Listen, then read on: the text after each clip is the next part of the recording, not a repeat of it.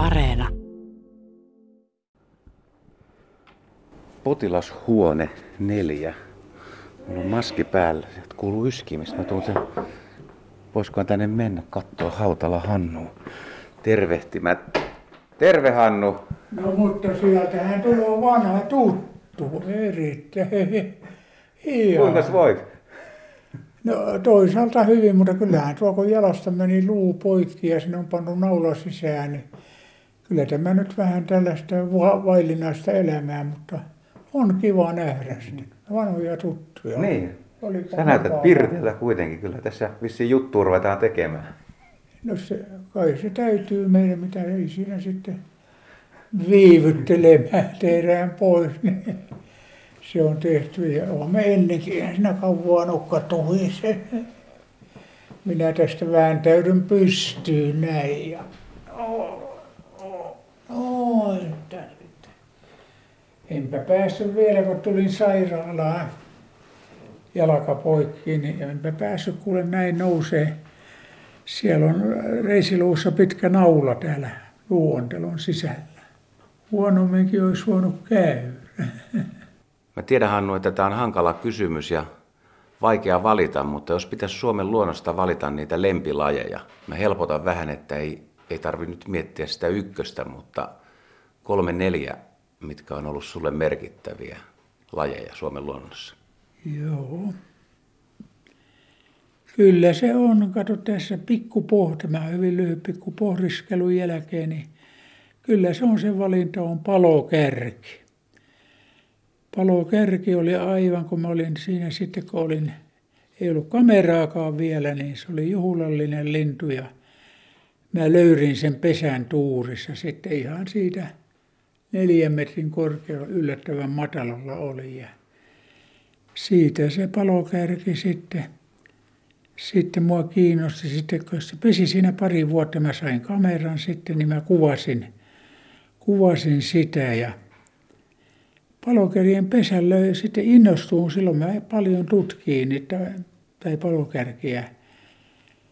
Siellä sellainen niin sanottu välisellamme alue, johon oli hirveästi jätetty vanhoja isoja haapoja joka oli niin kuin sellaista takamaata sitten siellä. Ja siellä mä kulin ja, kulin ja sen takamaan luonteesta kertoo se, että siellä mä löydin elämäni ensimmäisen potikan keittäjän paikan. Sieltä siellä oltiin niin kuin erämaassa Alavuren ja Töysän välissä siihen Jääslän erämaa-alue. Siellä oli palokärjen pesiä melkein jokaisessa isossa jättihaavassa ja ja sitten minä koitin siinä selvittää valokuvaus mielessä. Niin mä löyrinkin sitten sen palokärjen pesän ja mulla ei vielä silloin ollut kun sitten seuraavana keväänä sama.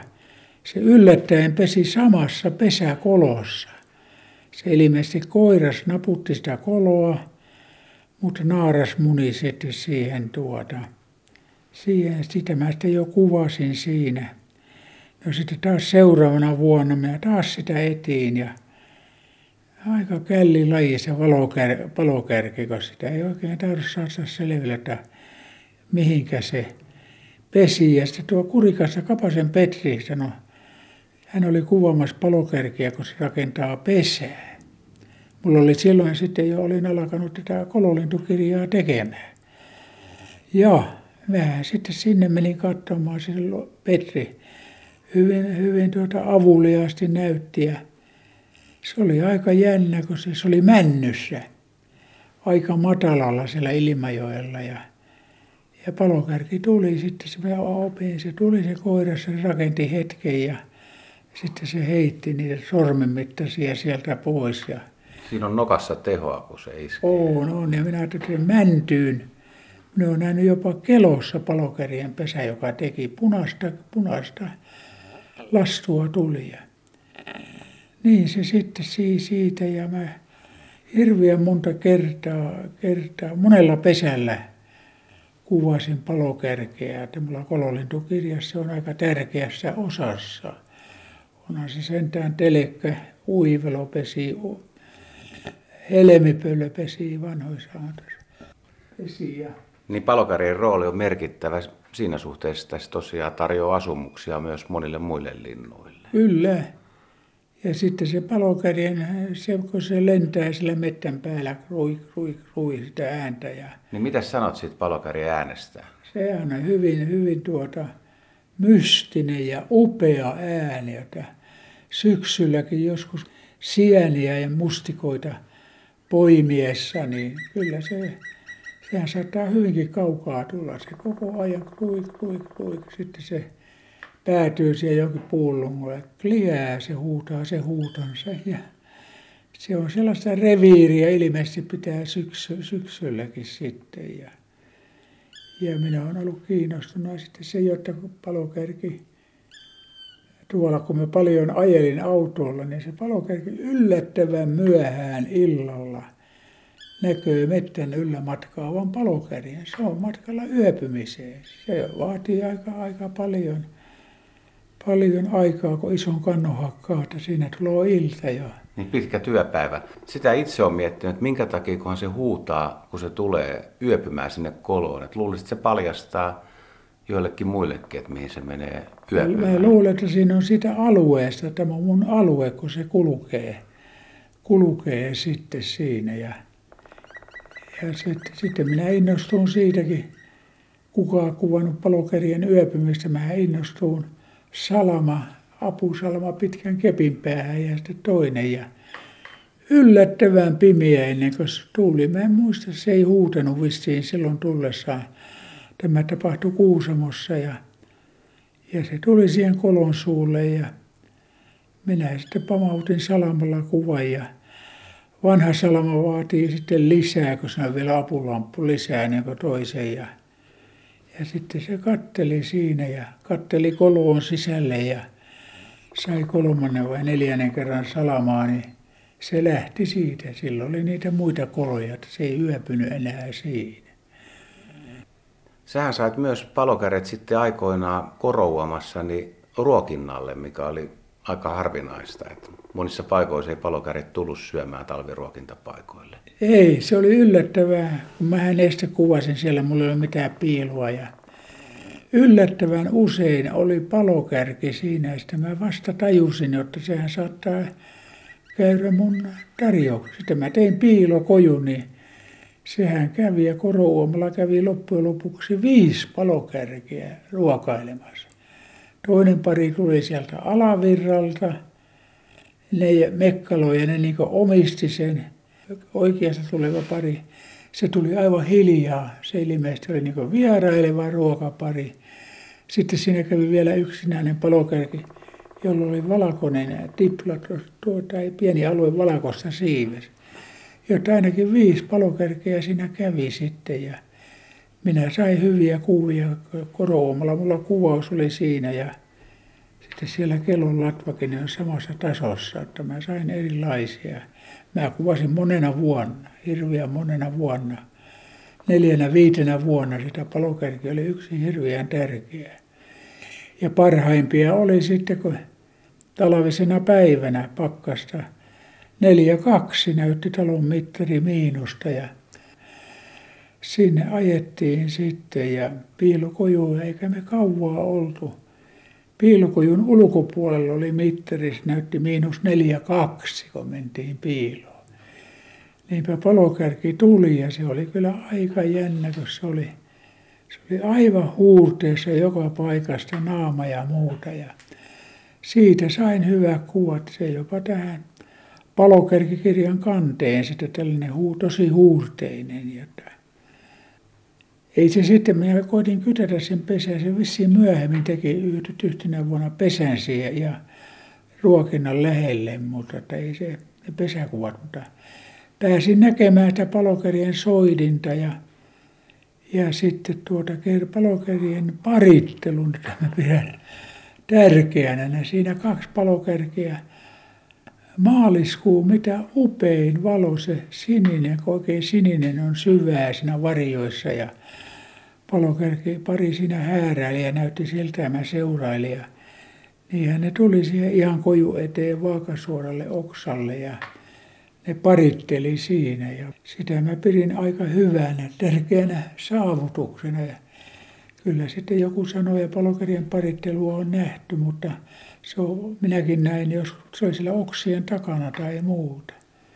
Jotta kyllä se varmasti nämä ansiot riittää, riittää palokärjestä.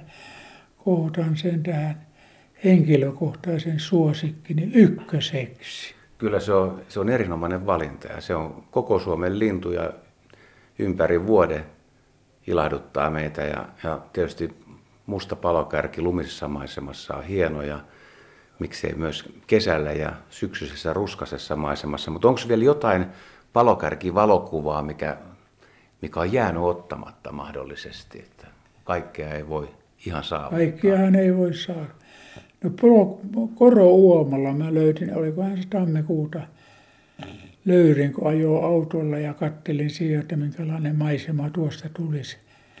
Kapiassa mettä suikaleissa, joka on jätetty siihen tien ja iso hakkuolojen väliin. No sieltähän punnahti palokärki ja se oli sinne kuusen juurelle aloittamassa sitten. Ja minähän innostuin, mulla oli pakko tulla seuraavana aamuna hyvin aikaisin. Pimeässä vielä valkoinen teltta ja istuun siellä päivällä, mutta eipä Piru tullutkaan siihen, kun mä olin häirinnyt.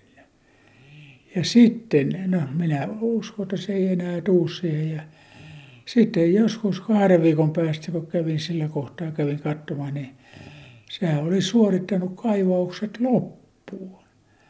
Enkä saanut.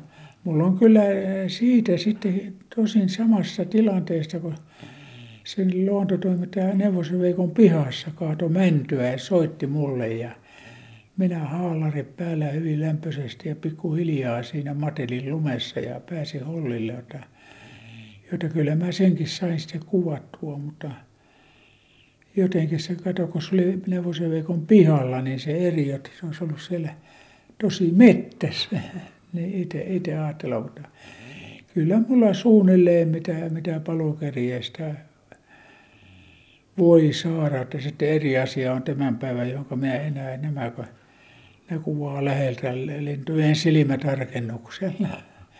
Jokainen siipi, mutta tota, kyllä mulla, kun mä tein yhden kirjankin palokärjestä ja mielestäni tuli aika hyvä kirja, niin kyllä se niin kuin sanotaan, että palokärki, kuukkeli, joutsen, ainakin nämä kolme lajia, niin kyllä mä oon aika hyvin kuvannut, en, en lisää kaipaa. Ja, mutta että kyllä palokärki ilahduttaa aina, kyllä kun oon, on syksyisellä sienimetällä tai muuta, kun se lentää kauempaa tai muuta. Niin kyllä palokärki on, se on, se on hieno laji suomalaisessa luonnossa.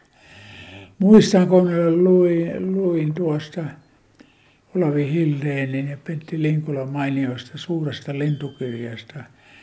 Oliko 56, koska se ilmot, ilmestykään ja, ja ilmeisesti tuon, tuon tuota Hildeenin hienoa tekstiä siinä, että se, se toteaa, että palokärki tulee katoamaan suomalaisesta metsästä. Metsästä. Näinhän ei ole suinkaan tapahtunut. Palokärkiä rakentaa nyt iso mäntyyn takapihalla tai etupihallakin iso pihan puistopuuhun tai muuhun. Mutta se rakentaa samalla lailla erämaasta. Se on sopeutunut tähän ihmisen tuhotoimintaan. Että se vielä löytää joku joltakin kujalta jonkinnäköisen puun ja rakentaa pesänsä siihen. Se on siinäkin suhteessa merkittävä, että kyllä palokerkeä nähdään tulevaisuudessa. Ei se katoa mihinkään se käy hakkualueiden kannoista syömässä ja, ja sellaisissa, vaikka mettä uudistetaan, niin siellä on taimistossa niitä vanhoja kantoja sitten, joissa on näitä tällaista ruokaa sille sitten. Niin kyllä palokärjen tulevaisuus on turvattu, ei, ei siinä mitään.